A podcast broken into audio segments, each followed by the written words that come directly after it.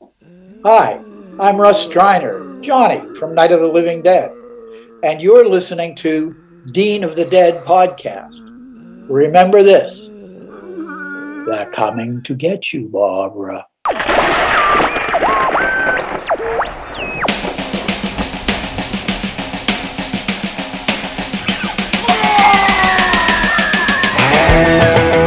You are now listening to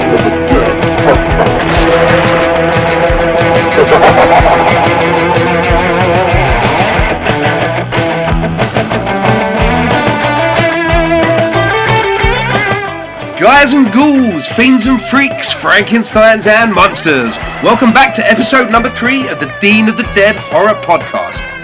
In this episode, Lady Marion Michael brings you all the latest goings on out there in Horrorville. And this week, Marco and I talk to a bona fide horror icon. George A. Romero's friend and associate for over 60 years, the legendary Russell Streiner. Oh, yeah, and he just so happened to play Johnny in Night of the Living Dead. So strap up, strap in, pour yourself one on the rocks, and tune into the fiendishly freaky tones of the Dean of the Dead Horror Podcast. Here we go!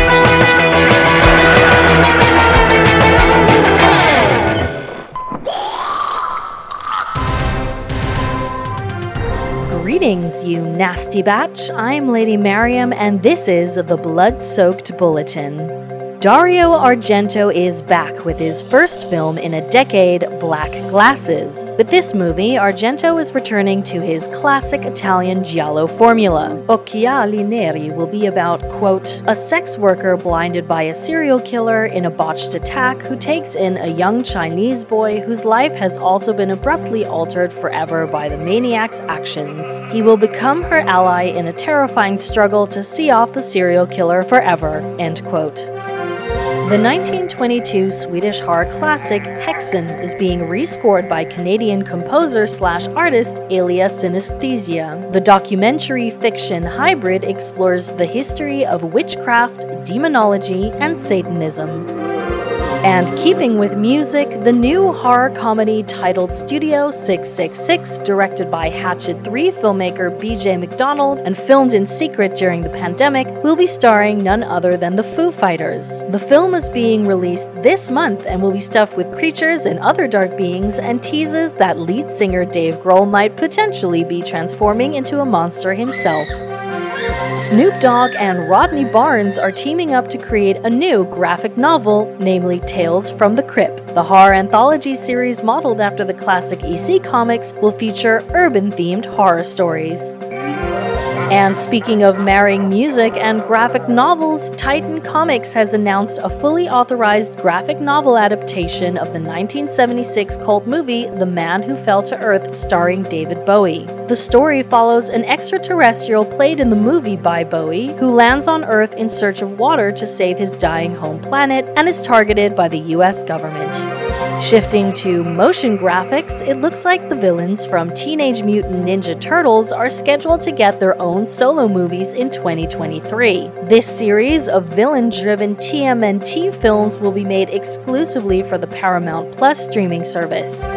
And for you gaming fans, it looks like Netflix is finally going into production of a feature film based on the hit game Bioshock. Apparently, there are plans to build a quote potential cinematic universe end quote inspired by the popular video game franchise. Only time will tell what this could look like. And last but not least, TikTok is giving us yet another creepy trend, leaving us questioning whether ghosts are in fact real. TikTok account The Cabin Cleaner is about the daily life and personal anecdotes of, well, a cabin cleaner in Tennessee and is usually a comedy account. However, as of late, she has uploaded content depicting a terrifying experience she had recently working on a late shift. Is the viral content real or a hoax? We'll have to watch the footage and decide for ourselves. That's all for now from the Blood Soaked Bulletin. Back to you, Dean. This week's guest is a true horror icon. Born in Pittsburgh in 1940, Russell Streiner started out working in the advertising field for several years while continuing film, television, commercial, and corporate production work. Streiner became a friend and associate of the legendary George A. Romero for a vintage 60 years. The pair worked on various productions together before taking on their first feature film in 1967, the genre busting Night of the Living Dead, where Streiner delivers one of the most iconic lines in horror history. A night with the dead who cannot die. A night of total terror.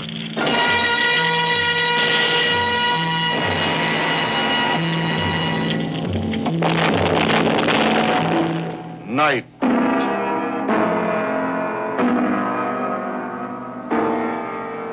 Of the living dead.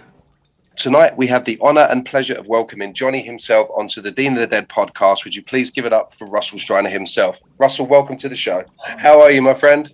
I'm doing very well. Thanks to see you. Good to see you, Dean. Um, so we'll jump straight into it. Um, Russ, can you talk us through how and when you first ever met George Romero? Um, George Romero and I met in 19 late in 1960. Um, he George moved to Pittsburgh from the Bronx, New York, essentially a suburb of New York City. Uh, in 1958, he came to Pittsburgh to become uh, to go to attend what was then called Carnegie Tech uh, University. It is now called Carnegie Mellon.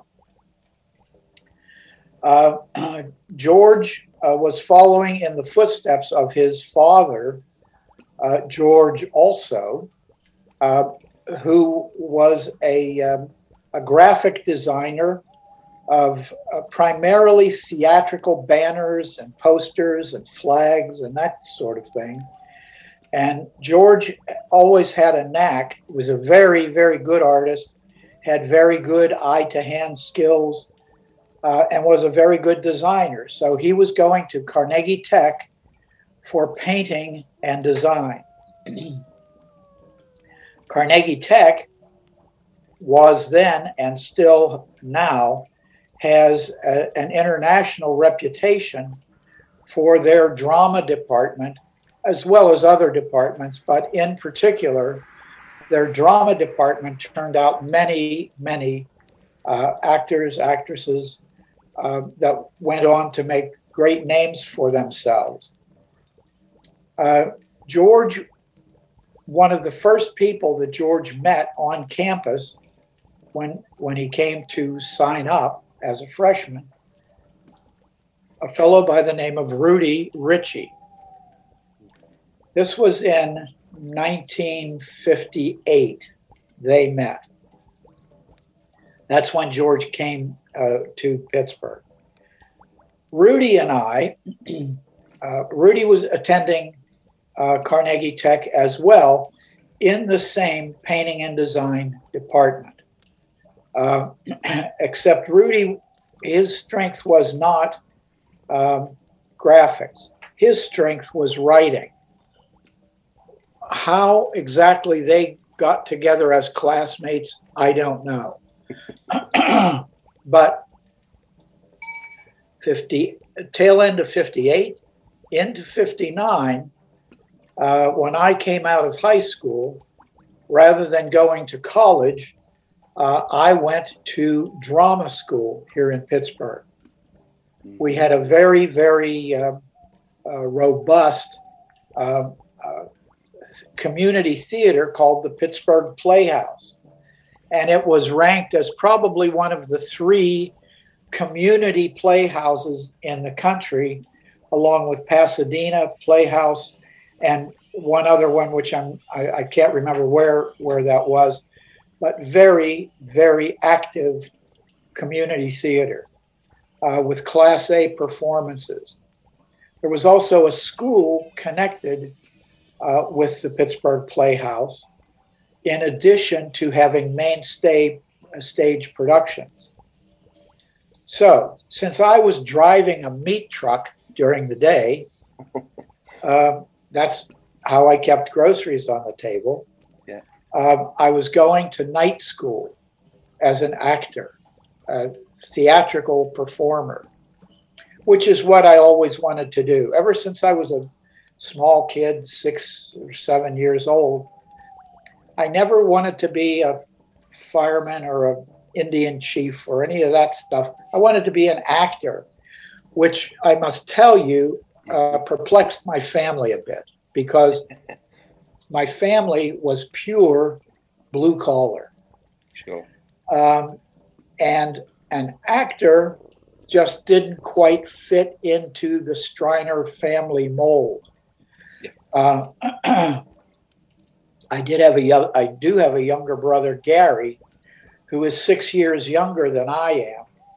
Um, and Gary never seemed to have any interest in acting, but I did. So I was going to night school for taking classes and driving a meat truck during the day. Now, full time students at the Pittsburgh Playhouse were not allowed to audition for shows. They could work stage crew, they had to work stage crew, uh, but they were not allowed to uh, audition to perform in the shows. That was not the case for nighttime students, which I was. Mm. So I auditioned for a show uh, within a few months of when I started classes there and got cast in a show. And I started to do main stage productions in addition to um, going to classes at night, driving a meat truck during the day. Mhm. And I, I got cast in a few shows, one of which I was in a, I shared a dressing room with this guy, Rudy Ricci, who had transplanted from uh, Carnegie Tech to the Playhouse because he wanted to be an actor as well and writer. So Rudy and I are cast in a show together. We have a lot of fun. We have a lot of camaraderie. And he said, You know, he said, I've got this guy that I met at Carnegie Tech, George Romero. I, he said, I've got to bring him over here and introduce him to you. I'm going to invite him to one of our shows. Fine. the first night I met George, he showed up after the performance. He showed up backstage wearing a black cape with a red satin lining, spouting lines from Cyrano de Bergerac. Excellent. And I thought, What a "Whoa, legend." this, this is this is a hell of an introduction here. Uh, but George was in a theatrical environment, and of course, he wanted to be theatrical. So my nose, I'm proud of my nose, and and he had the lines down. Wow. A lot of people don't know this about George. George was a very good actor, except he never did. All of his acting was um, whatever mood struck him. So the mood that he was in the night I met him through Rudy, uh, he, he, he, he was in a Cyrano de Bergerac phase, I guess. um, at any rate, um, the, the introduction went fine. Um, and I didn't see him for a couple of months or talk to him for a couple of months. The show went on. Uh, Rudy and I were still doing our performances. And um, I got a call one day from George saying, Hey, I'm doing a film and I would like to ask you to be in it. Would you perform one of the parts in this in this movie? It's called Expostulation. I was going to ask you about that. It's a comedy short, right? Um, it was a series of vignettes, not all comedies, Hmm. although there was one comedy episode um, about a, a tiny, tiny rocket ship that landed on Earth uh, in an amusement park, uh, and a girl had a snow cone in her hand, and this tiny rocket ship lands in her snow cone. That that episode in Expostulations was a comedy. Other other pieces of um, uh, expostulations, not so much comedy. Yeah. But I showed up for my first day of filming, and I must tell you, I I literally had no idea about film production itself. I didn't know the first thing about it, other than I went to see movies and I knew what I saw on the screen. So I had that much awareness, but how movies were put together, not not a clue. So I showed up. It was the, the filming that day was successful. There was a second day, and that was equally successful. And I was I got intrigued with the process, just watching George work, watching the actors work, and um, after my show was over, the show that Rudy and I were in,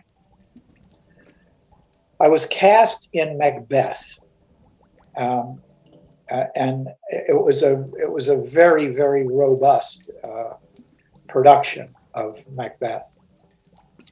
Um, as a matter of fact, I don't know if there's an American actor by the name of Robert Loggia.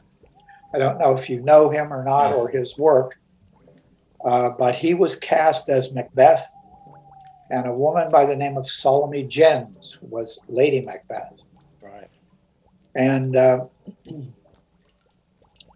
my friend Ray Lane was stage managing uh, this show. And um, because of working on expostulations, I got um, I, Ray Lane was getting me out of rehearsals as the stage manager. And that wasn't fair to the production. It wasn't fair to me. It wasn't all the way around. It wasn't fair. So I came to a point where I had to make a decision. Am I going to stick with making this movie expostulations and learning what filmmaking is all about? Or am I am I going to do what I'm supposed to do and start showing up at Macbeth rehearsals? and I made the decision that I was going to stick with George and expostulation. Wow. What a good decision. The the executive director of the Playhouse was a man by the name of Fred Burleigh, and he was very, very theatrical, and he he held his cigarettes backwards. He smoked constantly, held his cigarettes backwards, and would take a puff of them. And uh, when I I went to his office and I said, Mr. Burleigh, um, I, I must tell you that I, I have made a decision. I'm going to drop out of the cast of Macbeth. uh, and uh, he looked at me, blew a puff of cigarette smoke at me, and said, Russell, you'll never go anywhere.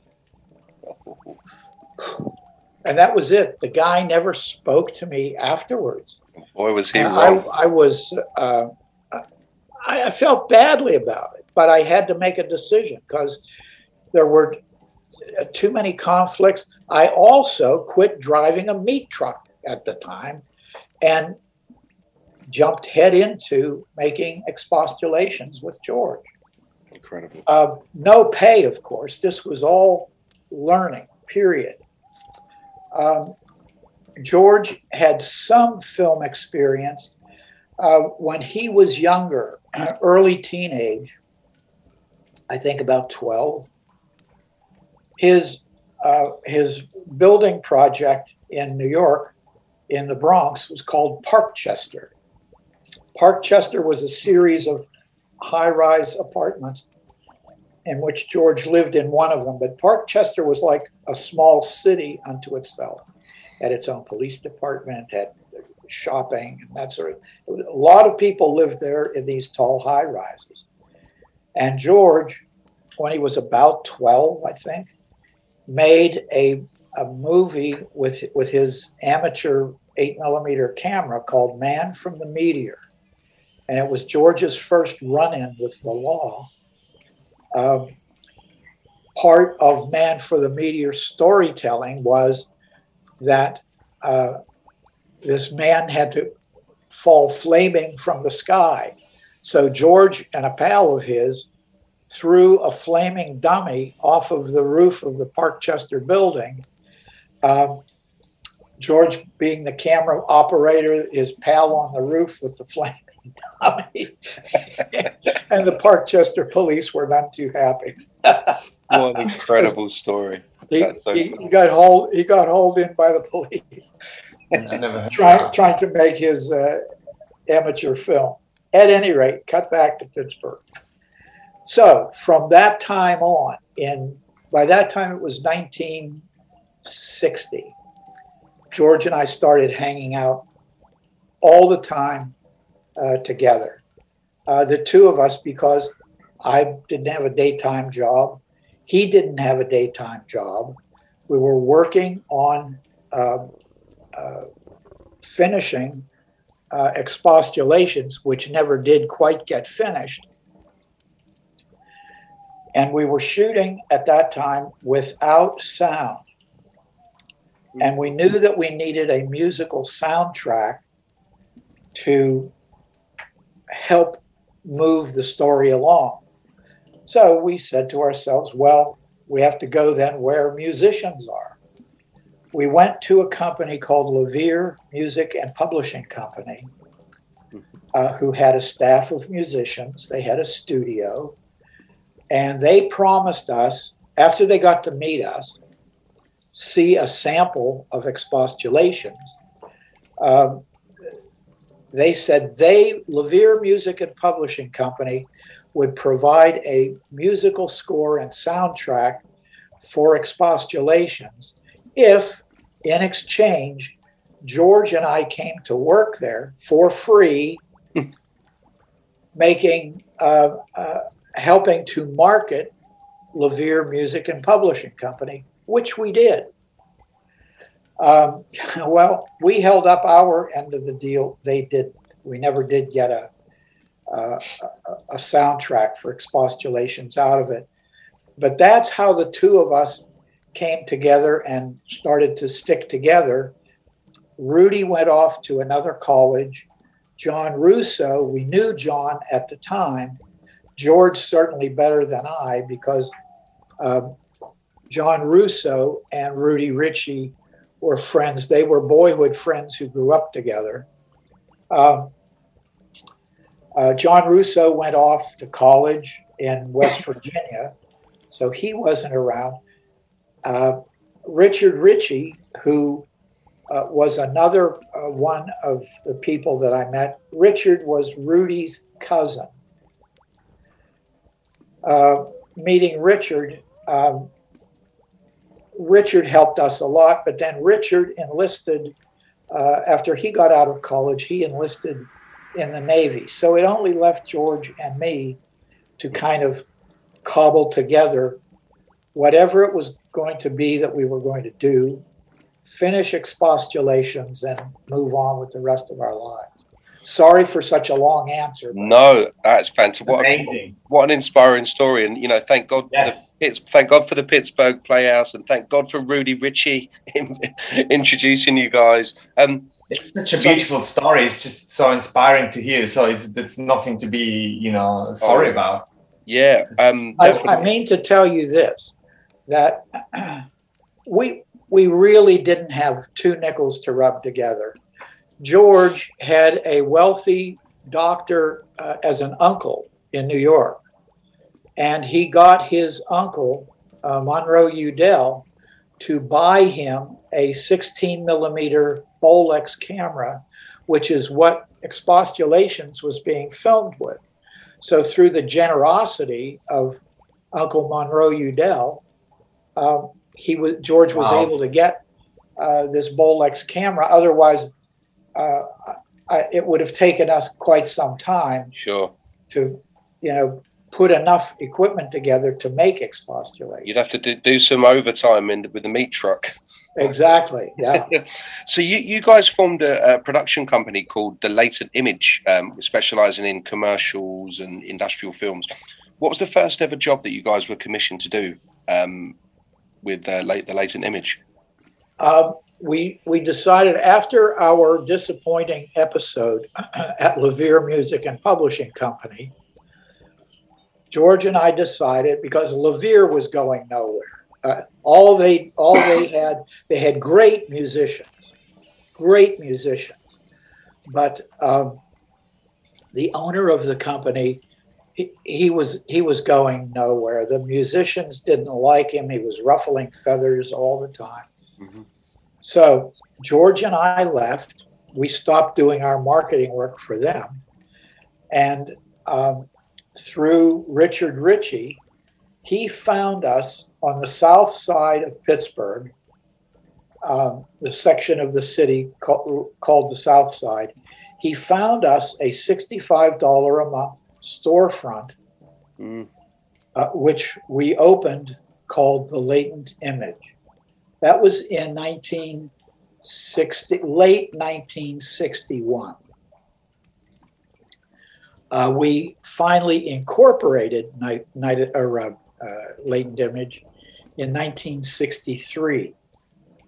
But in 1961, we figured we got a Bolex camera, we've got an unfinished film. Neither of us have jobs. we better do something to keep groceries on our table because, um, you know, who, who's going to support a couple of uh, guys who want to make a film? Mm. Uh, and the answer to that is no one. So we figured we better use our wits and imagination. So we said, okay, how about if we start making TV commercials and business films and that kind of thing? It'll give us filmmaking experience at the same time uh, if we can only persuade these advertising and business people to try us out on a couple of jobs. So, the very, very first job we got, there is an organization here in Pittsburgh, a science organization, which is still in business. It is called the Buhl Planetarium. Back in the early 60s, um, space exploration was all the rage. So, the people at Buhl Planetarium and their advertising agency had uh, an idea that they wanted to show a rocket ship landing on the moon. Right. And they went to, um, they got the idea that they wanted to do a, to boost uh, attendance at the Buhl Planetarium. Uh, they wanted to put a TV, uh, uh, have a TV spot that showed a rocket ship actually landing on the moon Right. um, through their advertising agency, which was an agency called Bond and Star. And a guy by the name of Larry Anderson was the account guy who went to various companies in Pittsburgh who were making films at the time and said what they wanted to do, and everyone turned them down. They said, "We we don't know how to do that. That's that's Hollywood stuff. We we can't do that." Yeah. He came to the latent image, and we of course said, "Of course, we'll we can do that for you." um, which we had no clue as to how we were going to pull it off if they said yes. Well, they did say yes. So here we go with our Bolex camera. The fake lunar, fake lunar landing. Try it. What? Was it like a fake lunar landing? You had to. Right. Now, well, one of the things, one of the key props that they provided for us was a huge, I want to say it was about eight by 10 foot, uh, maybe it was eight by eight. We could get it in a truck, I know that. They made a plaster of Paris model of a moonscape, and it looked great except that was at their place, and we needed to have that moonscape at the latent image. So um, we, we get together with Larry Anderson, the, the, the people from the Buhl Planetarium, and persuade them that we know how to make uh, a small rocket ship land on the moon. Oh, look, here we've got this piece of this movie we're working on, Expostulations, we got a, a spacecraft, a tiny spacecraft, to land in a snow cone. Obviously, we can make a rocket land on, on your fantastic moonscape. They bought our story. Um, Mark, or uh, Rudy Ricci's brother, Mark, who was a few years younger than Rudy, um, was a bona fide um, uh, genius of mathematics. Uh, he was putting computers together, building them before anyone even knew what a computer was. He was also an amateur rocketeer. So we called Mark. We said, Hey, Mark, we've got this job uh, for uh, Buhl Planetarium, and we have to make it look as though an actual rocket is landing on the moon. Well, we Mark helped us out immensely. He um, he helped us build scale model rockets that he felt was what rockets might look like that could get you to the moon. Um, we uh, rigged them with small copper tubes inside of these rockets uh, and insulated them from the plastic bo- body of the, the rockets. And Mark actually made small quantity batches of what is very close to solid rocket fuel. Wow. So we were able to, uh, with eyedroppers, pour this, uh, force this uh, miniature solid rocket fuel into these copper tubes, uh, and it it looked it, it looked as authentic as you could get under those circumstances.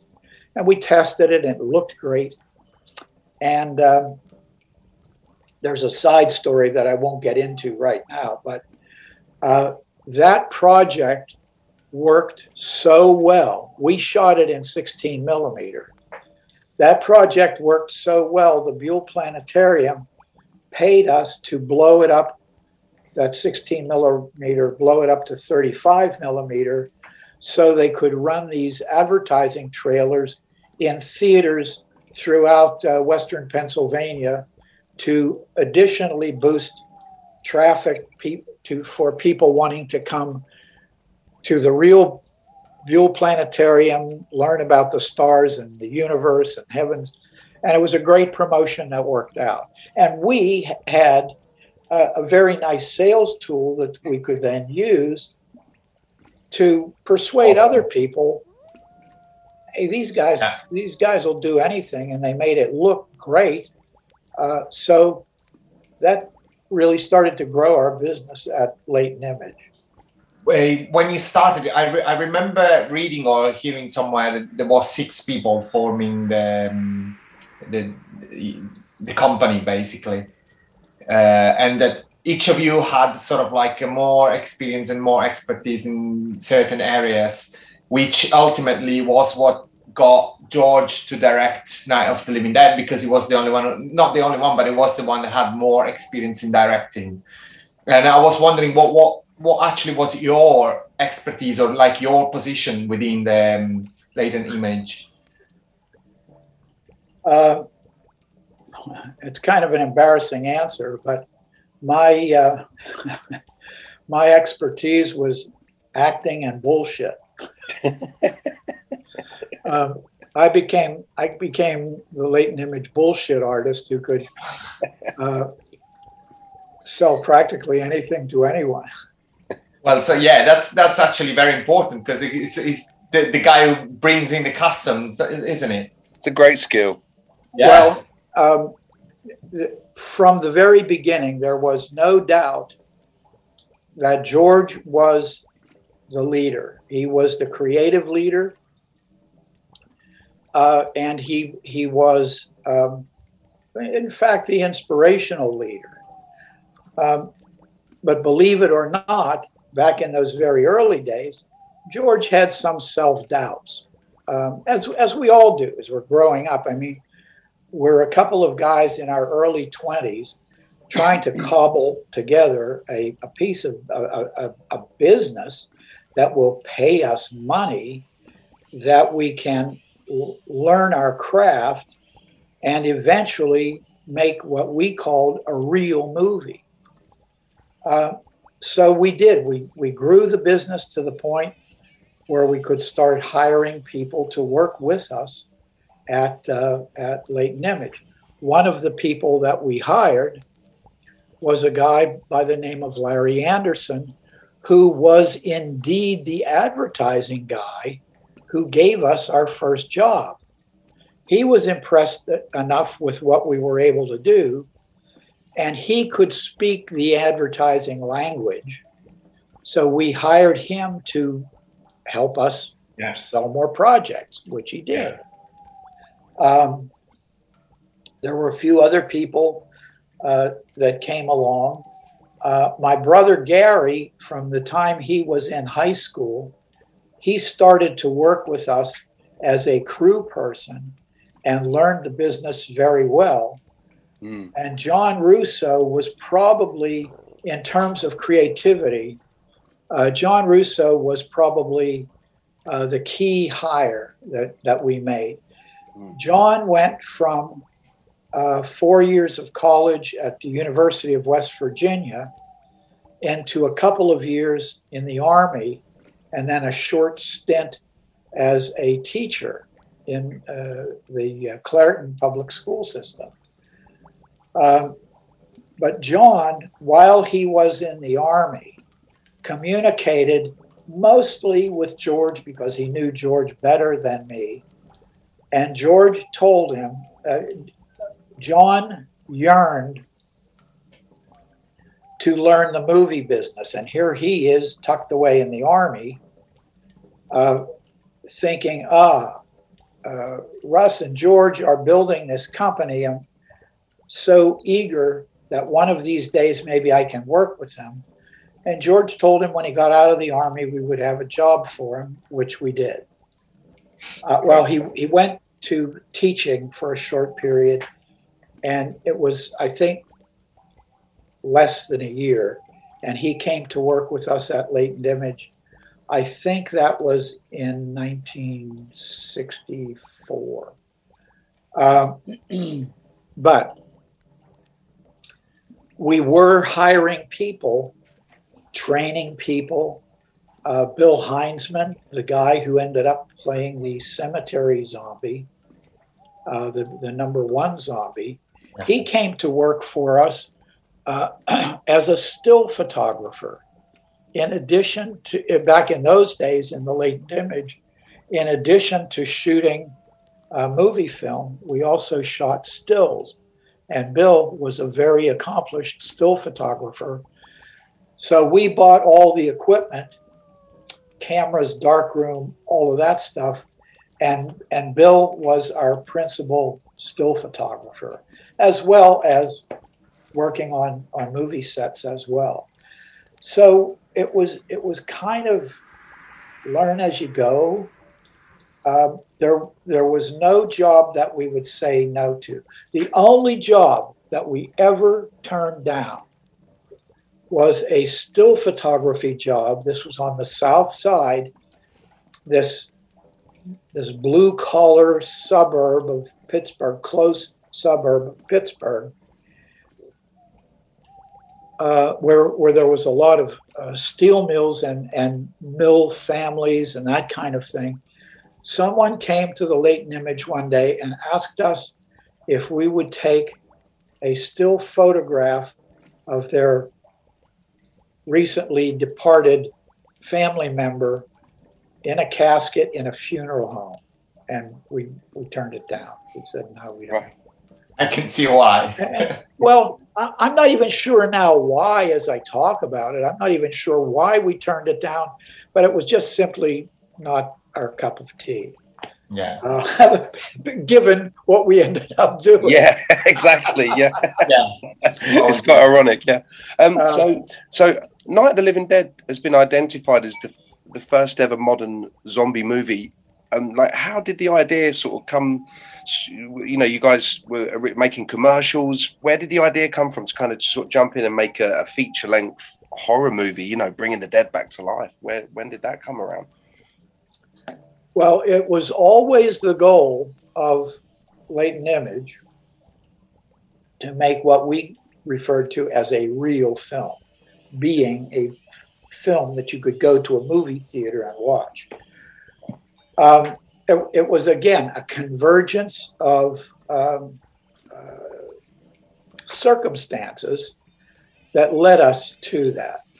As our commercial business was growing at the latent image, um, we were commissioned by a large advertising agency to do um, a project in 1966. Uh, it was tourist development. Pen, uh, Pennsylvania and Pittsburgh uh, in the fall foliage season is one of the places in the United States that is magnificent with fall foliage colors.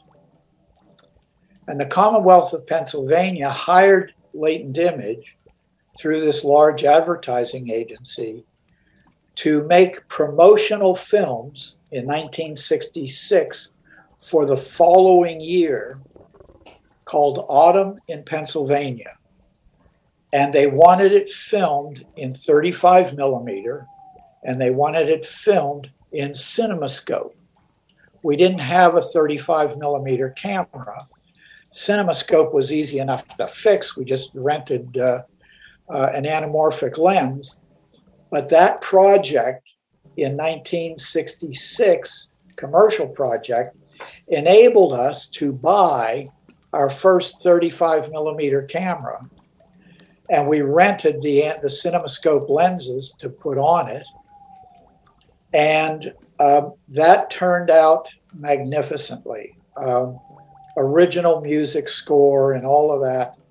Um, so now we have lights, we have sound equipment, we have everything, and now we have a 35 millimeter camera. All of the ingredients that we need to make our own real movie. Wow. Now, on television on Saturday nights, late night Saturdays, there was a program that was hosted by Bill Cardille called Chiller Theater. Chiller Theater was a very, very popular television show, and Bill Cardille's personality certainly embellished the popularity of the show. But the quality of films that they would show on that film uh, on that show were frankly not very good. Um, and George and I would watch them, and Russo by that time was working with us. And we would watch these movies on Chiller Theater and think, geez, a television station bought these movies that are kind of crappy. Um, you know, attack of the crab monsters, and you can see two fours hanging out of the monster, and it just it just simply wasn't very scary. And we said, well, if we can't do something that is at least as good as that, we might as well stick to TV commercials. And so we were inspired by bad B movies. Now we have a 35 millimeter camera. We've got lights, we've got recording equipment, we've got everything we need. and uh, in the at Christmas, over the Christmas holiday in 1966, this was after we successfully delivered these films to be used the, the next uh, the upcoming year by the Commonwealth of Pennsylvania. Uh, George takes some time off at Christmas and he goes away and he writes an outline and the early pages of the script that would become Night of the Living Dead. He comes back to the office, and we're all excited. Hey, this is a great start. And um, George and John Russo, Rudy Rich, or uh, Richard Ricci was home from the Navy by that time, and we helped him get a job uh, in the advertising business in Pittsburgh. And Russo, Romero, and Ricci are at a local bar having lunch one afternoon and they concoct the idea okay now we got everything we need let's make a like a movie. So they come back from lunch. Richard went back to his advertising job. Russo and george come back. And they say um, to me okay what do you think? Let's make this movie. And um, we we then it became a matter of scrounging together the money. But the creative idea was kicked off at that lunch. And we decided, okay, here's what we'll do. Uh, we know that there's some pretty non scary films. How about we do something that is better than what Bill Cardille is showing on his Saturday night uh, show? And maybe somebody will buy this movie from us. And that's actually how it got, literally how it got started it's incredible considering what the movie became, what it is, you know, today. It's absolutely incredible. But it should. Are you sure I'm not jabbering too much? No, oh, absolutely not. We uh, we love these stories. No, it's please. pleasure to hear you. It's, it's, an absolute pleasure to hear I, you talk. No, please. It's just we. I could listen to you talk all night, man. So just absolutely, yeah. It's amazing that I mean all the information you're giving us is, is absolutely like priceless. It's, uh, I, I love hearing it. I'm mesmerized, literally. I'm mesmerized. Yeah. I'm giving it all away now. My memoirs won't be worth anything. I think this will be. This is every every horror fan's dream to, to sit here and chat with you about stuff like this. It's it's just incredible, and I still have to kind of pinch myself to, to you know, I'm, I'm chatting to you. No, it's it is incredible. Um, I think if you don't mind, Dean, I could jump in with a question relating to the fact that you know we're getting to the point where you kind of like getting started on Night of the Living Dead. Yeah. Because it's something that's always played with my mind. Um, and specifically is the fact that um, every interview that I've heard George Romero give about, you know, how he came to direct Night of the Living Dead, he's always said simply well, you know, amongst all of us, I was the one who had more experience in directing, so I directed it. Um, now I'm, I'm, you know, I'm a movie lover. Uh, I'm, I'm not an expert, but I, I understand usually when there is a movie, there is someone who's chosen to direct because he has a vision about, you know, how the movie needs to come together. But it, George Romero never mentioned having a vision. So I was always, I've always wondered if someone else had stood out from the rest of you guys and said, right, you know, I want to bring a vision to life. So I would like to direct this movie. Would the world have lost like such an incredible director, which was, you know, in, in fact, which George Romero turned out to be like, you know, everything that followed Night of the Living Dead, there's so much amazing stuff. I mean, he never said that he wanted to do it. He just said, I did it because I was the one who had more experience. What's your take on that? Like, um, was there ever a risk, you know, that George Romero didn't kind of end up being the amazing director he turned out to be? Uh, uh, there was a risk. I don't know how great it was, but there, uh, understand that as when when George started this, uh, the outline and the beginning of the script, that's literally what it was. And then, like all jobs, whether it was a rocket ship to the moon or whatever it was, we would sit around and we'd say, okay, uh, how the hell do we pull this off? And it was a lot of roundtable discussions about, okay, what should this be? And literally, what if conversations in these roundtable discussions.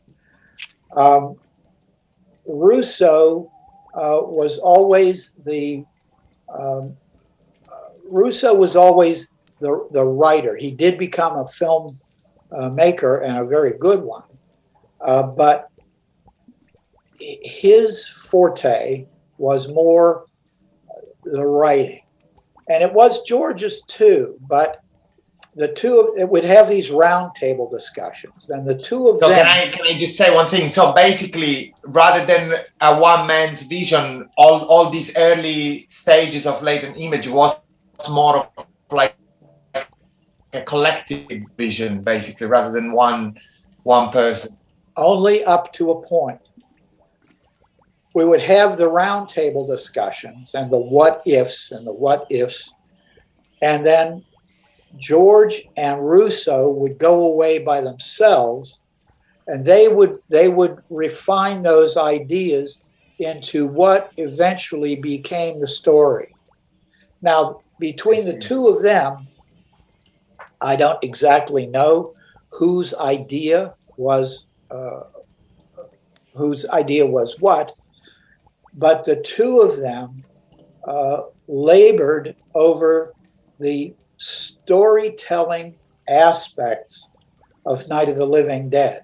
Then George's eye for design, uh, George's eye for uh, editorial continuity, all started to kick in, and and that's when George really hit his stride, uh, because um, uh, as we were blocking out various scenes and shots and so forth, uh, George would, on the spur of the moment, sometimes. Now he maybe worked it out in his head prior, but he would say, "Okay, um, here I'm going to I'm going to take the camera out of the big cumbersome sound blimp that we have it in the 35 millimeter camera and i'm going to hand hold it because i want to be lying on my back in the middle of the living room as ben tears apart the the dining room table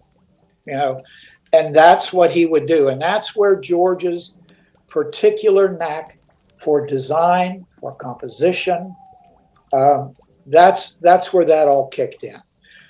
None of us, given uh, what we'd been through, none of us had that particular skill that George had, and that eye for composition. Um, and how am I going to? Uh, if I'm if I'm lying on my back in this shot and Ben is tearing apart a table, how am I going to? What will that cut to? that's where that's all where, where, George's head came into play. Amazing. And and that was that was complete Romero territory. Incredible. Wow. I get goosebumps listening to you hear these stories. I, I, I, was going to say the same. I'm, I, I get goosebumps. It's crazy. I mean, um, gosh. Russ, uh, Russ, how did you end up acting in Night of the Living Dead? Was it because of any previous acting abilities, or was it more of like an act of convenience because everyone on the set was kind of pitching in with various different jobs and? And you hit the nail on the head with the second one. We, we were getting closer and closer and closer to beginning filming in the summer of 1967, and we had no Johnny.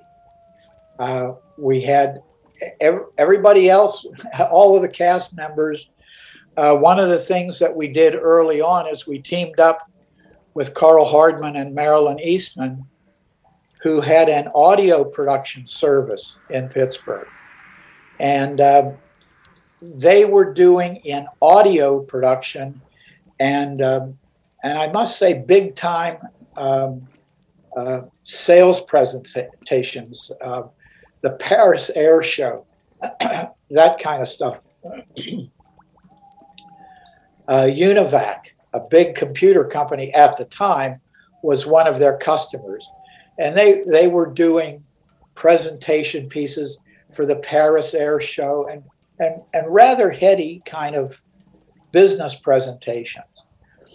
Um, and Karl was around. We knew Karl. Uh, we we had worked with them a lot, and we decided that uh, to increase our investor scope for Night of the Living Dead, that we would take on uh, another professional company, uh, invite them in as partners, uh, and we set up a company called Image 10 Incorporated. And there were 10 of us, uh, including Karl and Marilyn, Russo, George, myself, Rudy, Richard, my brother Gary, uh, Vince Survinski, who was our office manager, um, uh, an attorney that we that we knew that that Rudy Ricci primarily knew. He came in as a partner, and his contribution was all the legal work. Mhm. Um, so we ended up ten of us. Uh, we put up six hundred dollars each, and that gave us enough seed money to get started. And that's that's how we started uh, filming. But back to the question: is how did how did I become Johnny? We were simply running out of time, and George said, "Why don't you be Johnny?" Judy O'Dea and I looked enough alike that we could quasi pass as brother and sister. So I, I, would like to tell you, oh, there were hundreds of actors who wanted that job. Uh, it was convenience. And uh, so I became Johnny. Incredible. Brilliant. Um, if if I'm not mistaken, Johnny is the only character in Night of the Living Dead that we see both alive and dead. Yes. And so, for example, so were Johnny's driving gloves? Um, were they used as some sort of like a wardrobe signature? So when you see them reappear later on on the, on the white door frame, you're like, oh, there's Johnny. There's the Well, I wanted to do something that distinguished Johnny from, first of all, he gets killed off in the first seven or eight minutes of the Yeah. film. The audience, as the film goes on, almost forgets about Johnny other than Barbara yearning for him. We have to get to Johnny. Johnny's out there. He, Johnny has the keys, all that Yeah. stuff yeah, the audience, if it wasn't for those reminders, the audience getting swept up in the storytelling would kind of forget that it, who Johnny was. Yeah. So I decided that uh, since my, when he comes back, my glasses would be gone.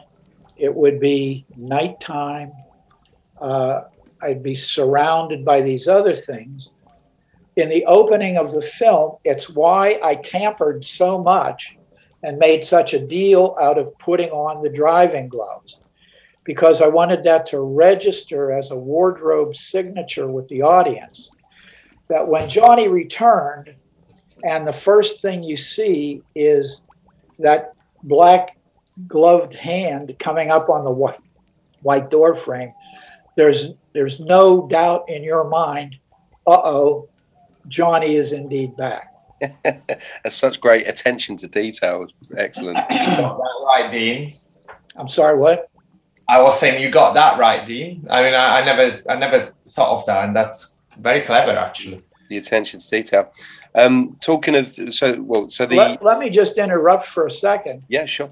Those those attentions to detail are the kinds of things that we learned along the way. You know, some people uh, scoff at making TV commercials, and it, it was uh, it was not the favorite time of our lives, actually. Uh, but one of the disciplines that it taught us was attention to detail, because if you screw up something in somebody's TV commercial, fixing it generally came out of our pocket. So we always wanted to be like in chess, you know, a couple of steps ahead. Brilliant. Um, so let's talk about the uh, the iconic line, which I can't imagine how many times people have asked you to say it. We're going to do it later um, when we round up, um, or uh, sign it on autographs. I bet that you know um, it crops up everywhere in, in modern day cinema. I, I- you know, a horror movie, there it is. You know, uh, so many movies I can't even recall. It's such a classic line. Um, what was that in the script, or did you ad lib that? And and does it blow your mind like just how iconic that lines become? Well, to answer the second part first, I can't believe it. I mean, that one phrase that I think we maybe recorded two or at the most three times Mm. changed my life forever. Yeah. Um, the line was not exactly written that way. Um, and throughout Night of the Living Dead, the actors were given the opportunity to adjust the lines as to how they would say them. Um, and it just struck me that in the moment, um, I, I just changed the phrasing very slightly uh, to that coming to get you, Barbara, as as he's taunting her with first of all, he doesn't want to be there, you know, and he's taunting her with come on, let's go, it's a long way back, and blah, blah, blah, blah, blah. It just struck me that that was more immediate. To deliver the line that way was more immediate than exactly the way it was written. Incredible. And it changed my life. I, I, I think I've got at least about three different T-shirts with that line on it. It's it's so iconic, it really is, and even just you saying it to me right then, there's another goosebump moment. I met George one time many years ago. I was lucky enough to meet him. I met him and Greg Nicotero together at a signing in London. Ah, great. That's wonderful. And, Nick is a great guy too. And you know what? So my a friend, a friend of mine, Jenny, she she works in the in the film industry. She's she's a PA to a lot of stars when they come over to London, and uh, she looks she's looked after Brad Pitt, Johnny Depp, all these big stars. Anyway, so I'm queuing up outside this building at like seven thirty in the morning to meet George on a freezing cold day, and the car pulls up, and Jenny gets out the car with George. I was like, oh my god, what are you doing sitting in a car with George Romero? Like, were you were you not expecting that? no, no. Well, I could have said because I've been, I went to school with Jenny, and I said she, she, she had no idea that I was a horror fan. She had no idea that I liked George Romero. Well, loved George Romero, and she just kind of hopped out of the car with him. I was like, "What are you doing in the car with George Romero?"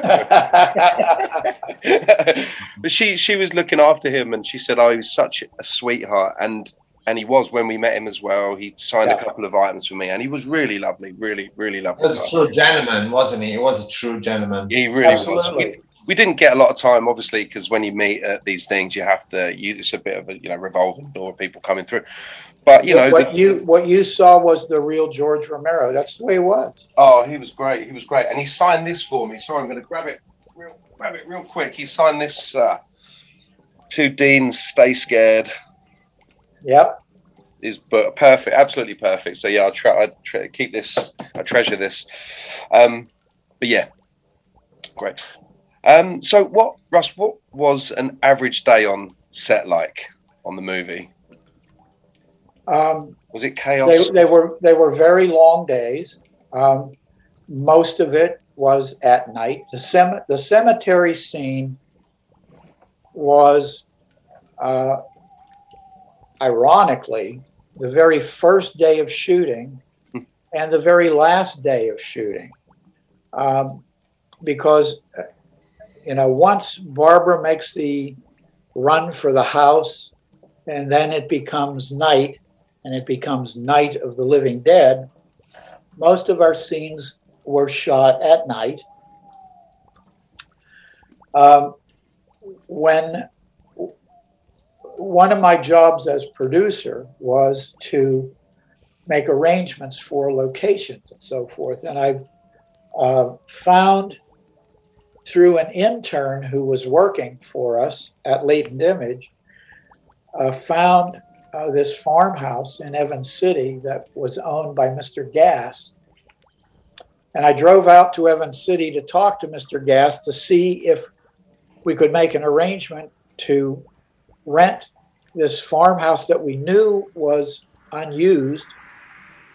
Um, and ordinarily, when you're making a film, the, the deal is that you will leave the location in as good or better condition as you found it. Well, in Night of the Living Dead, that was a very hard uh, commitment to keep without getting into a lot of repair work and re- repair costs. So, as luck would have it, Mr. Gass rented us the entire farm property uh, for, for the entire summer and fall of 1967 because when we were finished with the filming, it was his intention to tear it down and make another use of the land. Um, as it turned out, we finished filming, and he didn't he didn't tear it down for about a year, but eventually uh, he did tear it down. So the only thing that is left of the original farmhouse is the foundation that the house sat on. All the trees are still there and that kind of thing, but Man. the farmhouse itself is gone. Had I known then what I know now, I would have probably tried to make a deal to buy the property from him. Sure. I heard that the farmhouse didn't have any working plumbing, no water on set. How did you guys cope with that? Bathroom breaks must have been a nightmare. Water from a stream with pails that we would uh, Wow. bring up in the morning. So for flushing the toilets and stuff like that. Sure. And then in the evening, the actors were all housed at um, at local motels and that kind of thing for showering. But on set, it was no, uh, it, it was not a picnic. We did not have running plumbing. Um, was you was you a horror fan before Night of the Living Dead? No, um, other than other than watching Chiller Theater, uh, Oh. But because horror, one of the things that we came to understand pretty early on uh, was that horror was an easy entry point for us as young filmmakers. So we figured, again, you know, if if crappy movies were showing up on TV, we should be able to do something that was better than the crappy movies that we saw. Yeah. Did you guys have sort of full creative control as well when you were making the movie? Absolutely. That is probably the biggest secret of the success of Night of the Living Dead. Live or die, we had nobody looking over our shoulders. We self financed the picture, so we didn't have anybody to quote report to. Wow. We did the film the way we wanted to do it. We edited the film the way we wanted to edit it. And that was that. And when it came to uh, whether distributors wanted it, this is it. Take it or leave it, other than very minor changes. And I mean minor changes. Hmm. Um, we made no compromises with, with a distributor at all. Sure. As it as it was your first ever feature film, like has the success of the movie been surreal for you over the years? It still is. It's the film is 52 years old, and Yeah. it's it is seriously probably more popular now than it was when it was first released. Yeah. Yeah. Yeah. And that, that to me is is mind blowing. That something, some project that I worked on, other than the Buhl Planetarium rocket ship landing on the moon. which by the way i would love to find a copy of that so far we've not been successful in finding a copy of that but i'm i haven't given up hope yet Um, Did it? it's, it's mind blowing to me that something that we all worked on and poured our hearts and souls into uh, during the summer of uh, 1967 is still around over 50 years later. It's amazing to me. Yeah, it's incredible. Have you have uh, you do a lot of conventions, um, or over the years you've done a lot of conventions and fandom events. How do you find the the horror fans? Because we, we can be quite a kooky bunch. So ha, ha, have you had any weird, bizarre fan moments, or are they generally very sweet? Actually, no. On a whole, um, I find horror fans, and if if you took a snapshot of a horror convention, you see a lot of tattooed people, you see a lot of piercings, you see a lot of this. And you could, if you allowed yourself to become somewhat skeptical. I have found the, the horror film crowd to be warm, engaging, respectful, and none of the things that if if you made your judgment based purely on tattoos and piercings, you'd probably never talk to these people. It is just yeah. the opposite. Yeah, that's such a great answer. That is a brilliant answer. Yeah. I have all yeah. of those things, piercings, tattoos, but I'm a lovely guy. I'm imagining that releasing Night of the Living Dead and with you know with the the big waves that it made. I mean, maybe not initially, but you know you could see where it was going. What happened to Latent Image after the release of like how long did it survive after what did it did it completely restructure and change the type of work that did you stop doing commercials and focus what what because there, there's not much information out there about the you know the um, the life after Night of the Living Dead of of you know Latent, Image? Um, it's a good question. Uh, the reason that there's not a, a, a, whole lot of information about the transition of what happened, it is uh, in 1970 is when George's and my business partnership fell apart. Um, one of the reasons for that is um, uh, there were two reasons. Um, one really big one. Um, uh, George wanted to focus purely on feature films.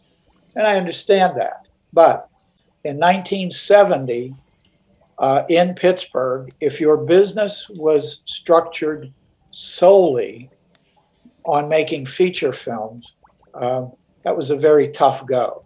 It was still to Pittsburgh a at those in those days it was a foreign business.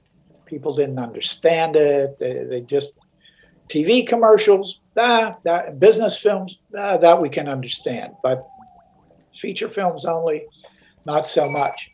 So you have the decision to make. Either you pull up your Pittsburgh roots where you have enormous local support and go to Hollywood and become a completely small fish in a rather large pond?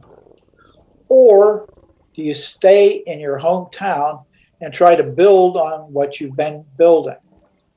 And um, I, George and I came to uh, an agreement that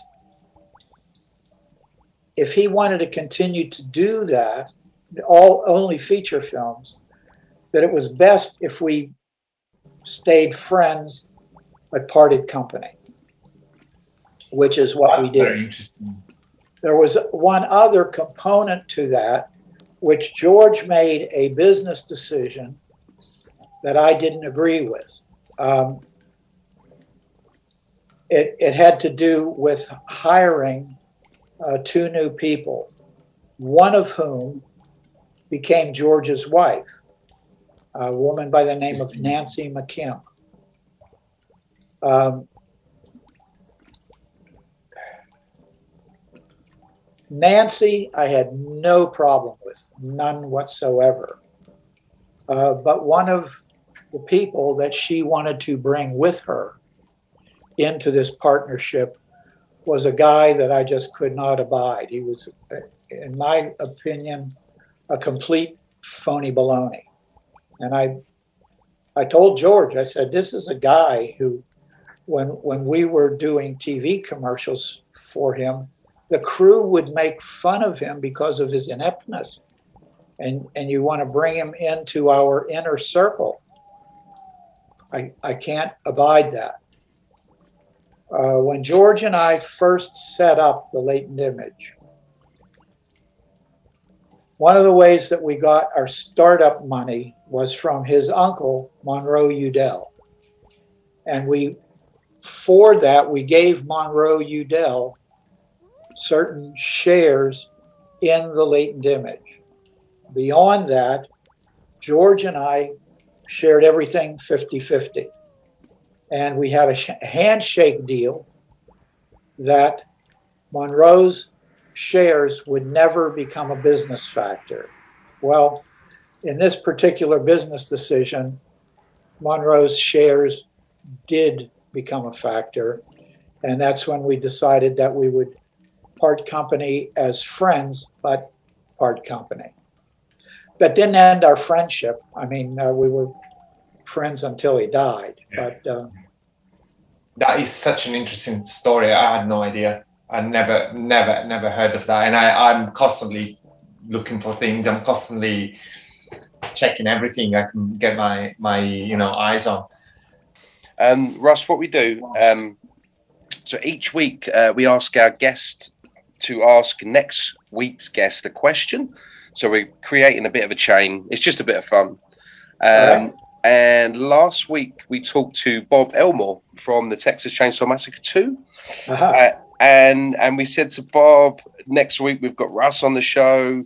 Um, so can you put a question to Russ? And and Bob's question to you was how because he obviously he played an iconic horror character. So his question to you was how do you feel um, having played an iconic horror character yourself? He's Leatherface, the guy with the chainsaw, basically. yeah, yeah. Um, well, uh, we icons when we get together. Um, there's there is no way to describe it other than the fact, truthfully, that we got lucky. Um, there is nothing that separates him from a hundred other actors, nothing that separates me from a hundred other actors. We just happened to get lucky. And I hope that we can, in, in our uh, celebrity, uh, can remain gracious. Um, I- I've, I've seen people who, because they've had some success on the screen, let that go to their head a little bit. And frankly, it's not very flattering. As an as a person, I I don't see the reason for it. We, you know, not to become pedantic, but we we all put our shoes and pants on pretty much the same way. Uh, we all get through life pretty much the same way, with the same headaches, the same uh, high spots, the same low spots. And to become a celebrity for a weekend makes no sense to me. And I'm pretty sure he feels the same way. Yeah, Sure. it does. Well, what, what he was saying basically is like um, uh, the gist of what he was saying that is very similar to what you're trying to say to mean that it doesn't it, it doesn't make sense to sort of like because you get this spotlight of celebrity you shouldn't get let it go to your head what he was saying was it's not us it's the fans that make us so we need to level with the fans because Yeah. you know we we're where we are because of the fans and, and how they you know they Yeah. I guess Yeah. so there's no point treating them like they're inferior or lesser you know Anytime that you lose sight of the fact that a business like music, like film, uh, like performing art of any sort, it is a collaborative art. And part of that collaboration is the audience. And when you lose sight of that, is, is when you get into pretty deep water. We're, we're all in the same boat together. I tell a joke to make you laugh, you tell a joke to make me laugh. Okay, there's, come on, it's Yeah. uh, That's such a it, great it's answer. a it's a shared uh, human responsibility. It's a shame not not all celebrities share that view. yeah well that's another another story another that is another story another story completely. Um so next week we have on he's a, a new director a guy called ryan kruger and he's just released his first feature film uh, which has been picked up by shudder uh, called fried barry. He's doing really really well with it. Um so he's our guest next week. So do you have a question you could maybe put to ryan that we could ask him next week to keep the chain going Um, yeah. Um, I would ask Brian if I were talking with him. Uh, it's not so much of a question that is as it is a thought. He has to make the decision. Uh, and when you start dealing with um, distributors, uh, bigger media companies, Shudder and uh, AMC, and some of those folks, sometimes they have a, a tendency to want to push you around a little bit, uh, knock you about the head and shoulders. Uh, Sometimes it's justified, uh, sometimes it isn't. And you have to make, in my opinion, those decisions about um, what hill are you willing to die on. Um, it's um, because there, the, the fact that entertainment today is a collaboration. There, there are people who want to knock you off your high horse, uh, whether they come from the accounting department or, or whether they, they come from a, uh, an angry crew person. uh, Sure. uh, you can't go through life um, keeping everyone happy. What, where do you draw the line in the sand? sure. My advice would be Very good question. pick those pick those battles wisely. Right, and and I think any any young person has to be mindful of that. Uh, as long as as long as you don't give up too much. Sure. I have no idea, to be honest with you, I have no idea what Night of the Living Dead would look like if we had some money people looking over our shoulder. I know this for sure. In 1967, if we wanted to hire a black guy as the lead, that would have been that would have been a deal breaker Sure. Yeah. they they would not have gone for that simply out of a business reason. Parts of the parts of uh, this country, the USA, still don't like to play Night of the Living Dead because it's got a black guy in the lead. It, it's it still rubs them in the wrong directions, even though it's a classic film. Wow. Yeah. In Wow. '67, that problem was uh, a hundred times greater. Bigger, yeah, of course. Of course. Incredible stuff. Russ, we cannot thank you so, enough. So, what, what did you say, Dean? I was just saying to Russ, Russ, we can't thank you enough for coming on to the podcast to Oh, chat yeah. with us, man. It has been an absolute pleasure to listen to your stories. I've literally just sat here in awe of you for the, for the last however long we've been talking. Um, so, thank you very, very much. You're quite welcome. Okay, well, thank you guys. Thank you for inviting me. Thrill seekers, listen up. If you love everything horror themed, then check out scaredirectory.co.uk. We have everything listed from scare mazes, scream parks, overnight experiences, immersive theatre, zombie events, and scary escape rooms. Simply type in your postcode to find the greatest events near you and across the whole of the UK. You'll find all the latest info and reviews on the UK's scariest attractions. And you can also leave your own reviews. Check us out on Instagram, Facebook, and Twitter at Scare Directory. Scary thought of the day. If you leave your mobile phone switched on all night, evil spirits can use it as a doorway into your home. Like malevolent moths, the evil spirits are drawn to the light of the screen. So, do you really want to check that message in the middle of the night? Scary thought of the day.